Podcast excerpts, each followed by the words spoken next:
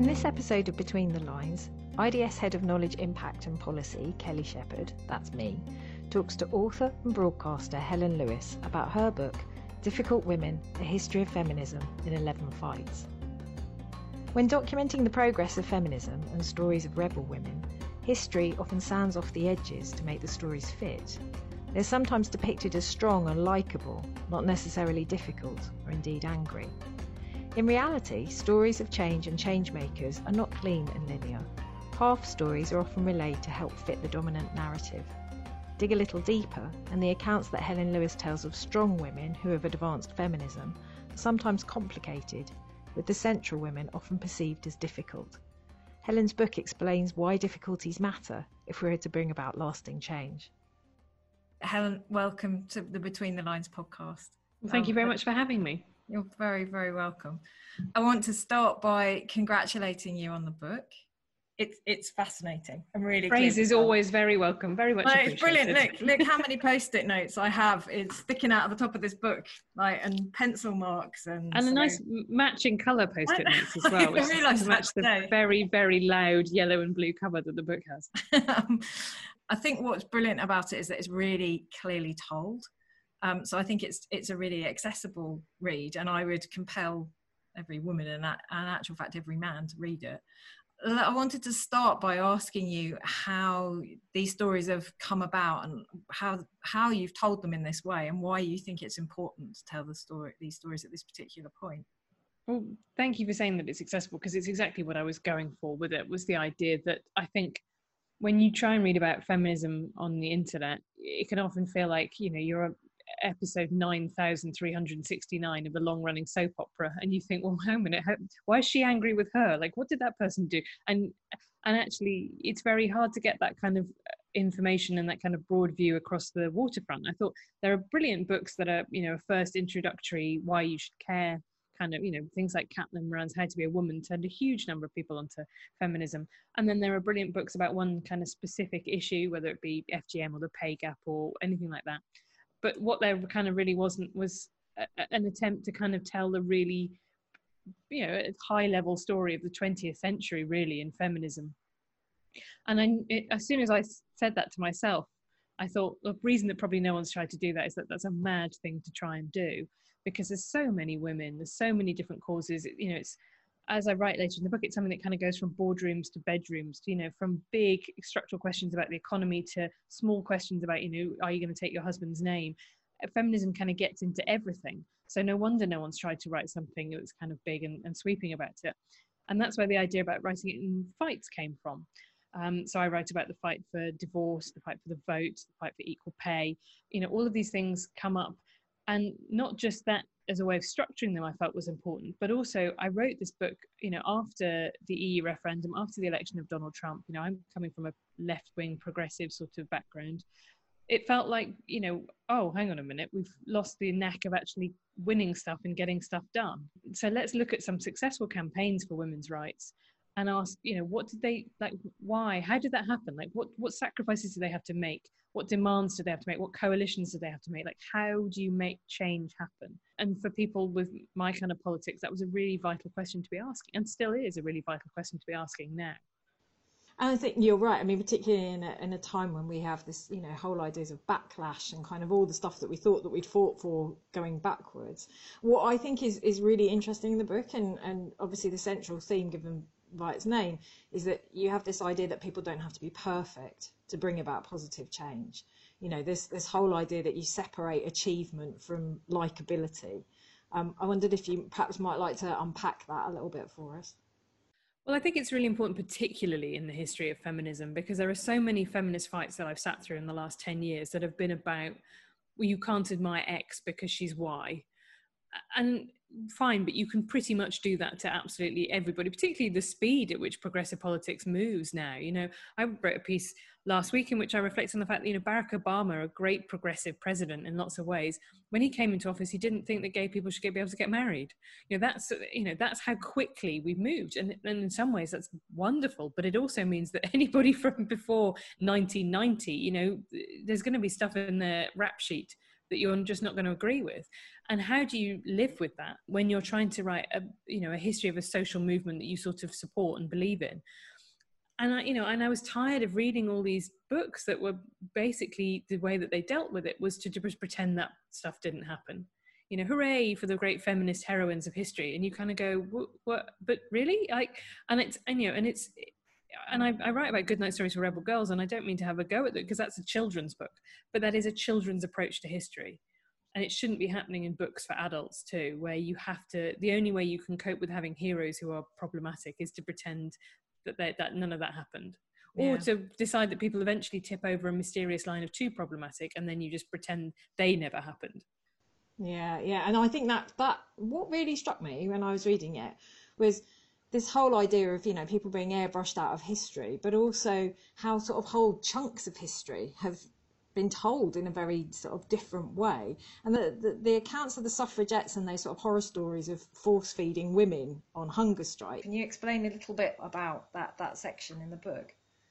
Yeah, so the suffragettes were annoyed essentially that they weren't being treated as political prisoners, they were being treated as ordinary criminals. So they started going on hunger strikes and the government was genuinely worried that they were going to die. So it began this procedure um, in the 1910s of force feeding them. Essentially, four or six people held you down, a tube was put down your nose or your throat, and actually, sort of buckets basically of feeding solution were, were poured in. It was incredibly violent. People broke teeth. You know, they were they vomited.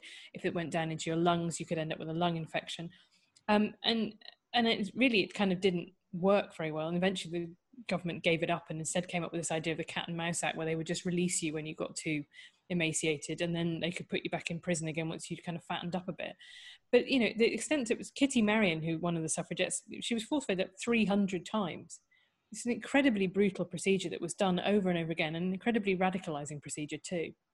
We, we learned about the suffragettes like you say in you know like very sort of popular books. We're taught about it at school but but I felt a bit naive that I didn't know that kind of detail. You know, I knew the suffragettes wore badges to prove that they had been on hunger strike, you know, that, kind of badge but I didn't really realise that side of it. And it just made me think, you know, why didn't I know about it? And why do big bits of history just get airbrushed in that way? Do you think it's just because they're completely unpalatable?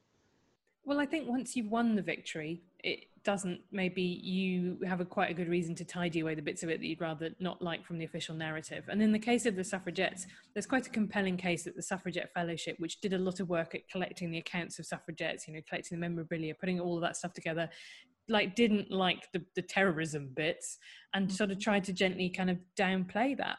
But it's it, it, to me, it's vital to get it back because even at the time, there was a huge schism between the suffragists and the suffragettes about whether or not violent or non-violent activism was the way to go. And also, vital to that, to my mind, is is not just saying this wasn't just, you know, eh, the one that the, the act of suffragette violence that gets talked about the most is Emily Davison, obviously under the King's horse at the Derby. And in a way, you can kind of see why that's the acceptable face of suffragette violence because the person that she hurt, really, apart from the horse, was herself. Um, what's harder to talk about is the fact that there were suffragettes who were okay with the idea that we're going to kill people. That you know that the, the escalation of the extreme militant phase was going in that direction. If the First World War hadn't broken out, it's it's hard. You know, it's it's possible that they might have actually moved. If people attacked the prime minister, you know, mm. um, you know, they, the bombing of Lloyd George's house was done when it was empty, but there was, you know, it was pretty careless. It could have well, quite easily have caught a, a workman, um, and and that was a kind of risk that they were prepared to take. They had gone so far down that ideology and, and and feeling that it was justified and also the other half to that story is it's really important to understand what radicalized them partly was the actions of the british state mm. Mm. which surveilled them you know like we would do yeah a, a, like a modern day terror cell mm. you know policemen sexually assaulted them on black friday when they tried to um, storm the, the house of commons. Um, you know force feeding was compared by many suffragettes to, to rape. It was seen as a kind of physical violation. You know and the government treated them like you know like really like enemies of the state, which I guess they, they were. Mm. And so, if you don't tell those two very uncomfortable bits of the story and show how they knit together, you're not really you're getting the full suffragette story. And also, the other thing you're not getting is if you feel now, why don't things happen? Why you know why why are we so compromised now? You know why doesn't anyone care? Like why can't we get enough stuff done? It's quite a useful challenge to go do you care enough about this cause that you're willing to die for it? And almost no one is mm, any mm, anymore mm. in in britain. Um, because and, and th- th- they felt so strongly about this that this was the cause. They didn't do anything else the suffragettes. They didn't do irish home rule. They didn't do general do-gooding. Like they, this was the cause and they were mm. prepared to die for it. And actually that's that's something that you have to acknowledge in when you tell the story of their success. Mm, mm. no and it's it is that that bit of, of getting the balance in a story isn't it? Because what what i think we tend to see and this is why the book is so brilliant because you know these bits about individual cases or about individual stories bits of history but you don't know that full picture.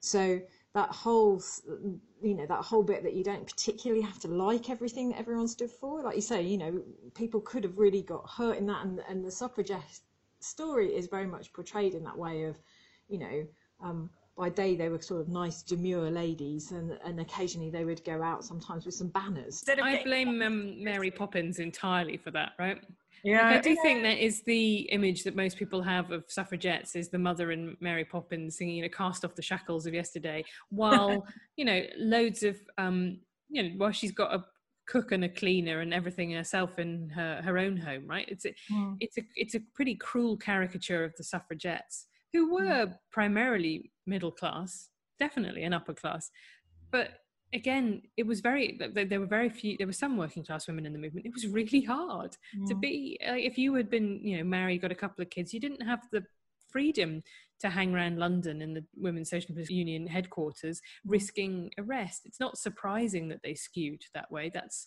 you know good economic reasons for that. But mm. yeah i think i, I blame i blame mary i'm a, i'm the fun the fun killer who says don't watch Mary Poppins. It's anti-suffragette propaganda well, it's not a historical account, that's for sure.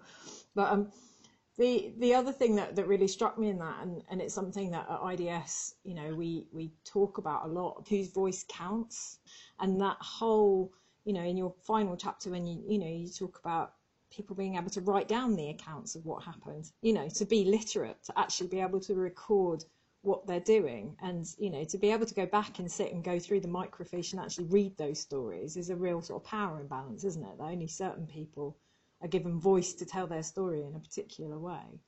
I um, felt like that very strongly when I was reading the letters between Lady Constance Lytton and, and Annie Kenney. Uh, and Annie Kenney is the highest ranking working class woman in the in the suffragettes. And you know, her handwriting is terrible. She left school at 10. She was one of I think 11 children. Um, you know, she she had to go and start working in a mill at that at that point. Like the family needed the money. Versus Lady Constance Lytton who was sitting around a country house incredibly bored reading Dostoevsky and it's not surprising that you know that that you know, I, I, and I thought I'm going to have to fight against this because I just want, I'm finding it much physically much easier to read the letters written by the middle to upper class women.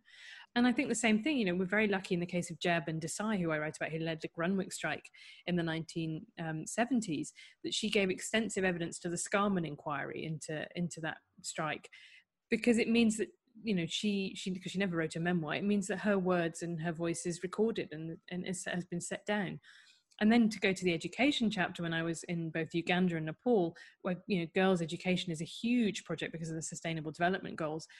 You know, you just suddenly begin to see how threatening women's education is, and you understand the impulse that led, um, you know, Taliban operatives to shoot Malala Yousafzai in the head. Women being educated is incredibly powerful. It gives them the ability to tell their stories. It gives them the ability to advocate for themselves. If you're a fundamentalist, that is incredibly challenging to you. Mm-hmm. I think, I mean, it's interesting that, that you reference those global examples. I mean, obviously, a, a lot of our listeners and certainly our work at IDS is around, uh, you know, international development. And I, I was wondering around some of those global references and whether or not globally you think women are seen as difficult when they speak out in a particular issue or act in a certain way. I mean, I was particularly struck by the chapter or the references in there when we look at things like um, huge increases in unpaid care at the moment in COVID, and you know the, the, the chapter on time and how time is spent and looking at things like childcare and cleaning and cooking, you know these have all increasingly fallen to women, and during lockdown we've obviously really seen um, huge increases in that. So it kind of, you know, it reminds you that there's a long history of these imbalances. But what it would be really interesting to touch on is whether you think those imbalances are, are seen globally. Well, that Yeah, I think you do see them globally, but obviously every country has its own particular political situation. But we know globally that women have less leisure time than men, and that's you know that's a, that's something that you just see. I don't think there's a country in the world where it's where it's equal, but some countries it's particularly unequal. And actually, when I was researching, I wrote an article early on in the coronavirus crisis about you know the, the, the challenge of unpaid care work and the kind of coronavirus as a disaster for feminism that was drawing on work from particularly Claire Wenham at the LSE into the Ebola and Zika outbreaks and what had happened there. And she talked about the fact, you know, in Liberia, there was a silent epidemic of domestic violence. Um, you know, the fact that women ended up going back into the home far more, you know, they were unable to go to markets, for example, and sell produce you know set back their their independence hugely. You know the fact that childhood vaccines for example were not given out you know the fact that when children fell ill later it was left to mothers picked up more of the burden of, of caring for them. So i think you know you can you can see these patterns playing out in different ways in different countries but they you know they are the fundamental underlying idea that you you know to what extent the state supports you in your you know in your in your in your desire to have a family is a question that is is worth asking absolutely everywhere. Because to my mind you know i don't have kids but children you know in, a, in the developed world they're there to work and support your pension. Like you do have a stake in society. The idea that other people's children are entirely up to them their personal choice is not to my mind right. You know they are they're part of a of a fabric of society that at some point will support you. Mm, mm. i think i mean that that's the the other bit, it, seems really obvious. You talk about it quite clearly around this whole idea that how people are shaped is like, you know, the the water that we live in that you're you you know you're very much shaped by the society that you're in about the societal needs and that that whole there isn't sort of one nice clean defined view of feminism which I quite like the fact that, that the book in itself was called A History of Feminism in 11 Fights. It's not a history of feminists in 11 Fights and I, I, found that quite an interesting distinction as as well. That you're you know you're not you're talking about a progressive movement that is global, but it's never on that kind of linear trajectory. It kind of moves around um, all over the time. And actually, I think domestic domestic uh, work and unpaid care is a real magnifying glass, but it, it defies most cultures. It you know it cuts across most cultures and most kind of economic classes as well. That even when there are households that have got income, it still tends to be a woman that will organise that that uh, level of care. I found um, the work of Arlie Russell Hochschild in the second shift in the 1980s and 90s. I think that was that's really fascinating because she has this comparison between women entering the workforce in America in the 70s being like um, urbanizing peasants she mm. calls it you know and and and being like um you know workers who were indentured maybe even to a certain place or you know had to some extent bonded to a certain place moving into cities and you know to the outside it kind of seems sometimes inexplicable that someone would go and work in a dirty factory with you know poor health condition and i think we then over romanticize the idea of what it's like to be a subsistence farmer mm. and actually what happens when you move into a city is you get you know an income and more agency over your life and and and and the same thing happened with women moving into the workforce you know yes their time was much more stretched yes actually maybe they ended up working more hours but it gave them independence and agency and income mm. and that mm. was to some extent kind of a comparable shift to ones that you see elsewhere mm, mm. Yeah, it's it is something that I mean, I say at IDS we did quite a lot of study around um, unpaid care, and it is it is just fascinating that it is just universal. Um, another another area of the book that really sort of resonated as I was reading it in in lockdown um, with the increase you know during covid-19 we've got these increased accounts of domestic violence. You know for some people lockdown is is you know has obviously been absolutely horrific in that sense. And your chapter which was looking at Erin Pizzey's kind of controversial views um, you know really ring true because I'm somebody in my role eh, IDS looks at impact and the use of evidence to inform change. Um, and so this story kind of sat really uncomfortably because you've got these accounts here of um, statistics about domestic violence that seem to portray quite a complex narrative about women potentially being more prone to violence. And it was really, really interesting because Erin Pizzey's name for me was somebody in the eight. I can remember it, you know, refuge being set up. I can remember her being you know, really kind of, you know, out there kind of hanging out with the kind of boy George characters and, and being super famous. And suddenly she she's not part of the story anymore. Um, and although Refuge is obviously huge and, you know, a huge charity and kind of recognised for doing really good work, her story was not one that I was aware of until I until I read the book. Um, I wondered if you might want to tell us a little bit more about that case. Yeah, so Erin Pizzey founded the first women's shelter in Britain in Chiswick in 1971, and she got a house from the council, and they sort of essentially not exactly quite squatted it, but like they always had more people in than was safe, and you know it was a constant running battle. But the one thing that she did, as you said, is she, she decided that domestic violence, or as it probably would have been called more at the time, wife beating, you know, just wasn't being talked about. And when it was being talked about, it was being talked about by kind of policymakers and newspapers as something that like lower class people did, not people like us. And she was intent on proving that you know this was absolutely endemic throughout society.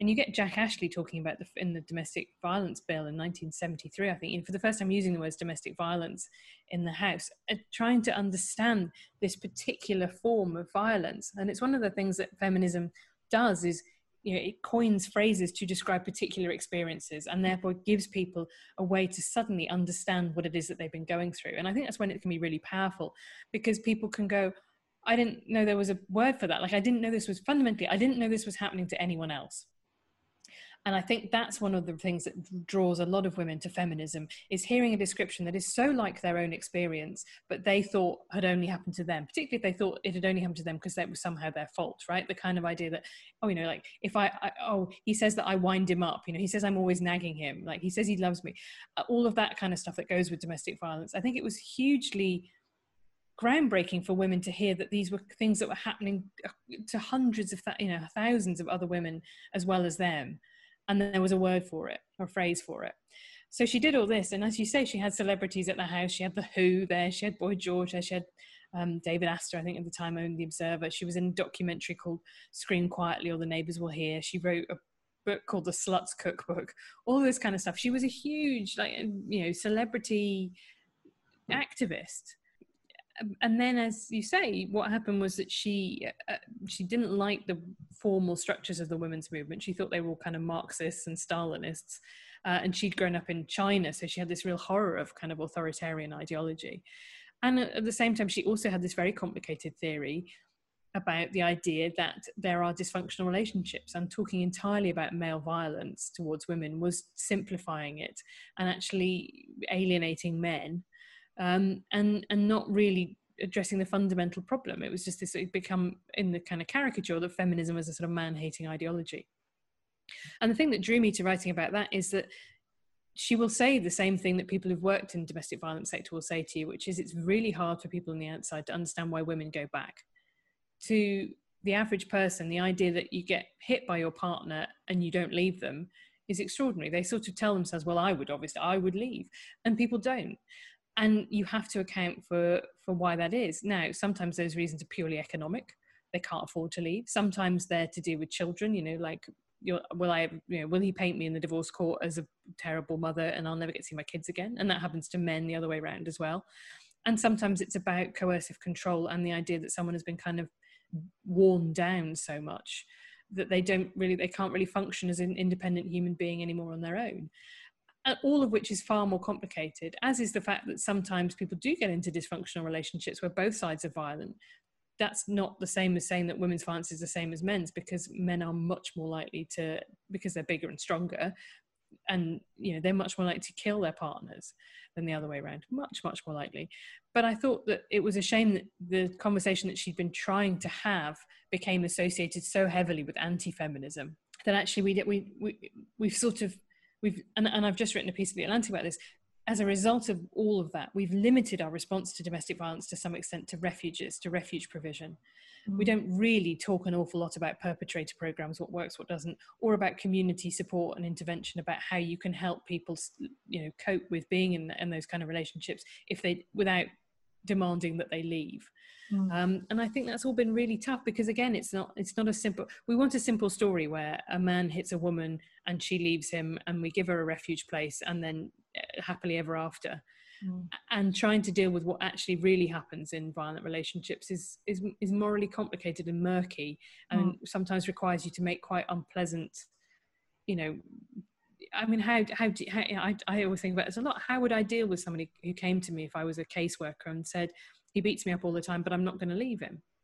do you say yeah. well sorry you're not you're not getting any help then because it is that thing of are you telling me this because you want to bring about change or are you telling me this to vent something or why are you telling me do you know what i mean and i think yeah it, it's a really in most of those terrible situations you would want to bring about change wouldn't you? That's the thing. And the, the thing that i mean we grapple with all the time in you know in international development is that change is really rarely linear. It's not straightforward. It isn't just a happens and that leads to b. But also you want them someone to leave the violent relationship and their next relationship to be different.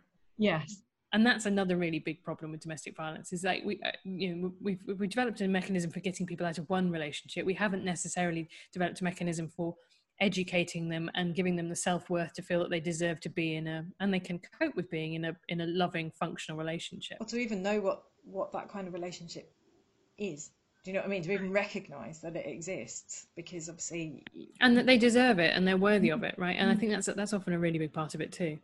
So do you think i mean in that case with, with erin pitts i mean you, you know you, you have a lovely account of going to see her in her flat in london and and her, I think, you know, I'm paraphrasing, but her essentially sort of saying, you know, I, I do interviews and I'm here if people want to talk to me, but I'm just not out there in the public domain anymore. So was there a sense that she had done that herself, that she just thought, right, I'm going to withdraw from this, or had she been ostracized from the sort of feminist community? No, I think she was very definitely ostracized. And part of that came with the fact that she became the go to person for people who wanted to attack feminism yeah. Right? Which now seems kind of quaint because obviously we've now moved on to sort of new topics that are, are, used to do that. But she was your kind of if you want the piece that says feminism is making women unhappy and destroying the nuclear family she's your talking head.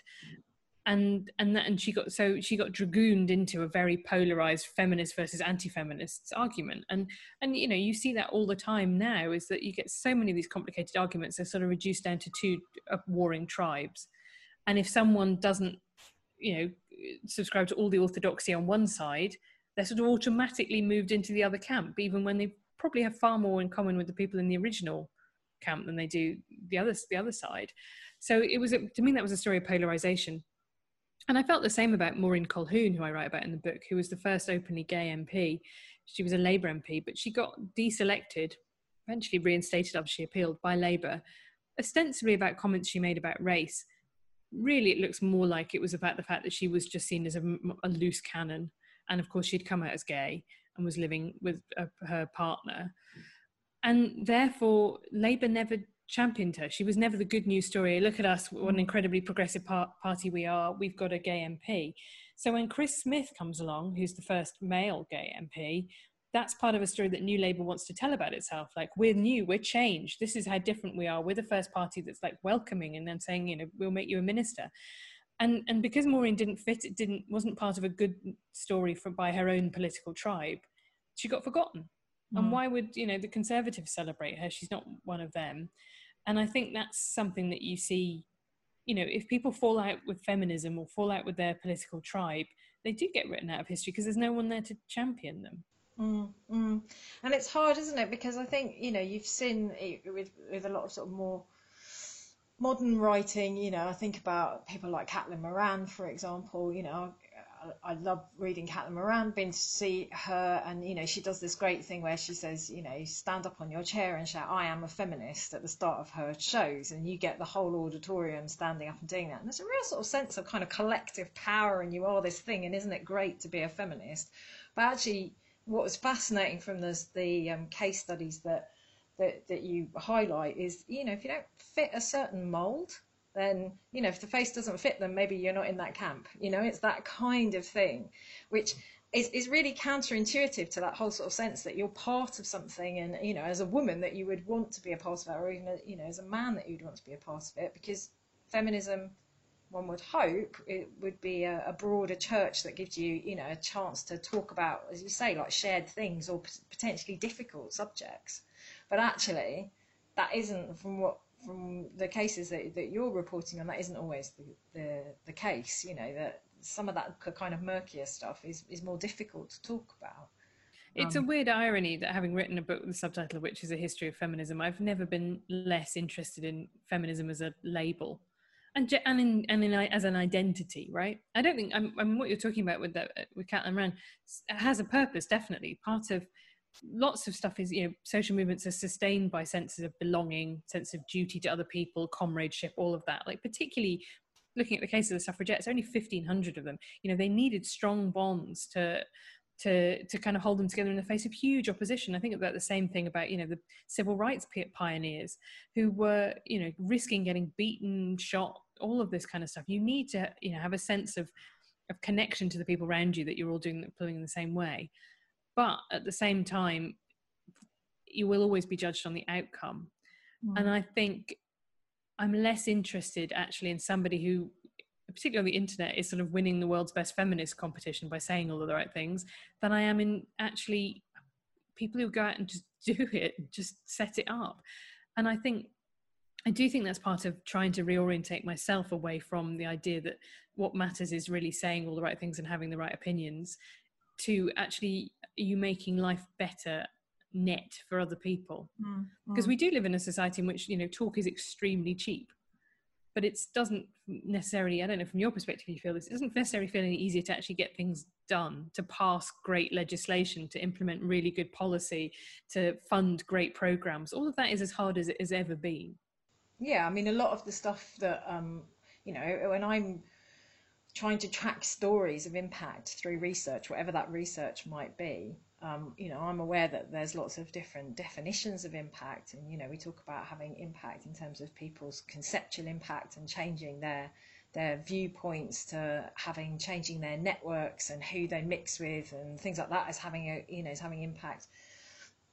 I would say probably I don't know 90% of the time, actually, what people are really looking for, if not more than 90%, is that direct instrumental impact. You do this, it leads to that. You know, it's tangible. I can see it, and it, it's there. And so, you know, you can have uh, a lot of talk, and you can have a lot of, um, you know, nice rhetoric, if you like. But at the end of the day, if change isn't happening at all, um, it's really difficult to keep people's interest, particularly things like you know funders and stuff like that, to keep on going back and doing more and more of that work.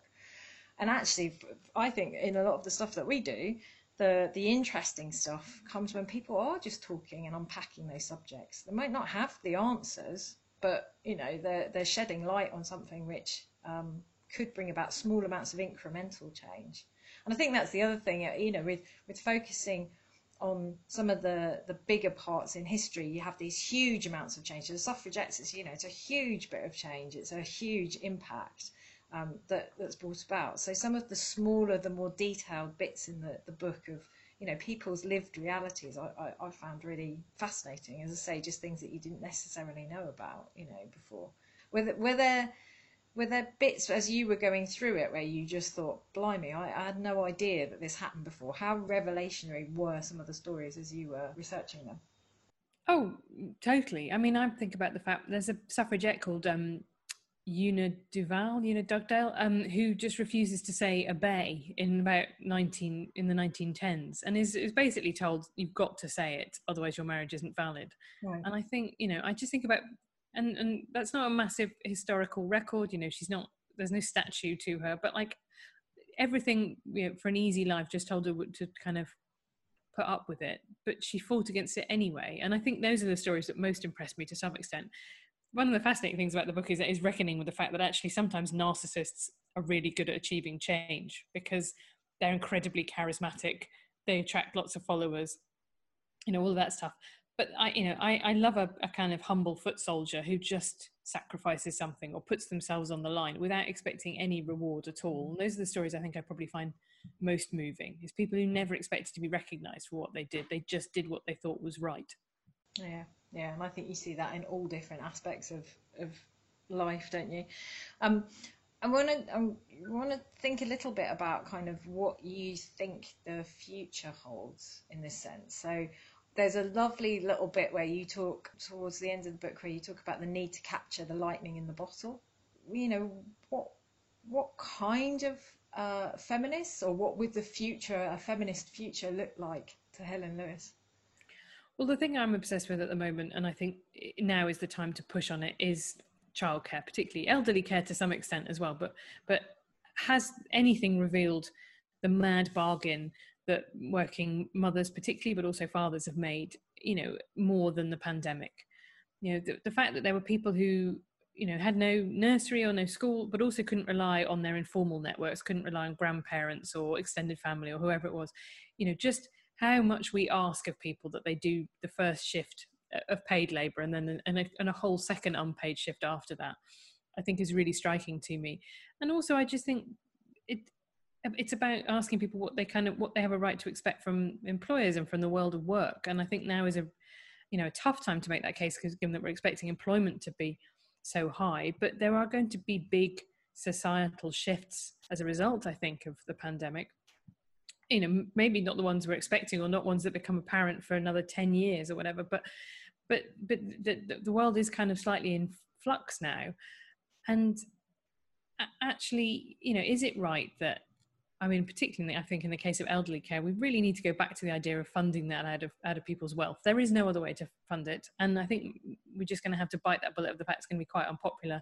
But most people would rather not have a terrible care home provision, and we can't do what some more traditionalist leaders are doing and try and shove it all back onto women and say, you know, it's it's a, it's a family responsibility.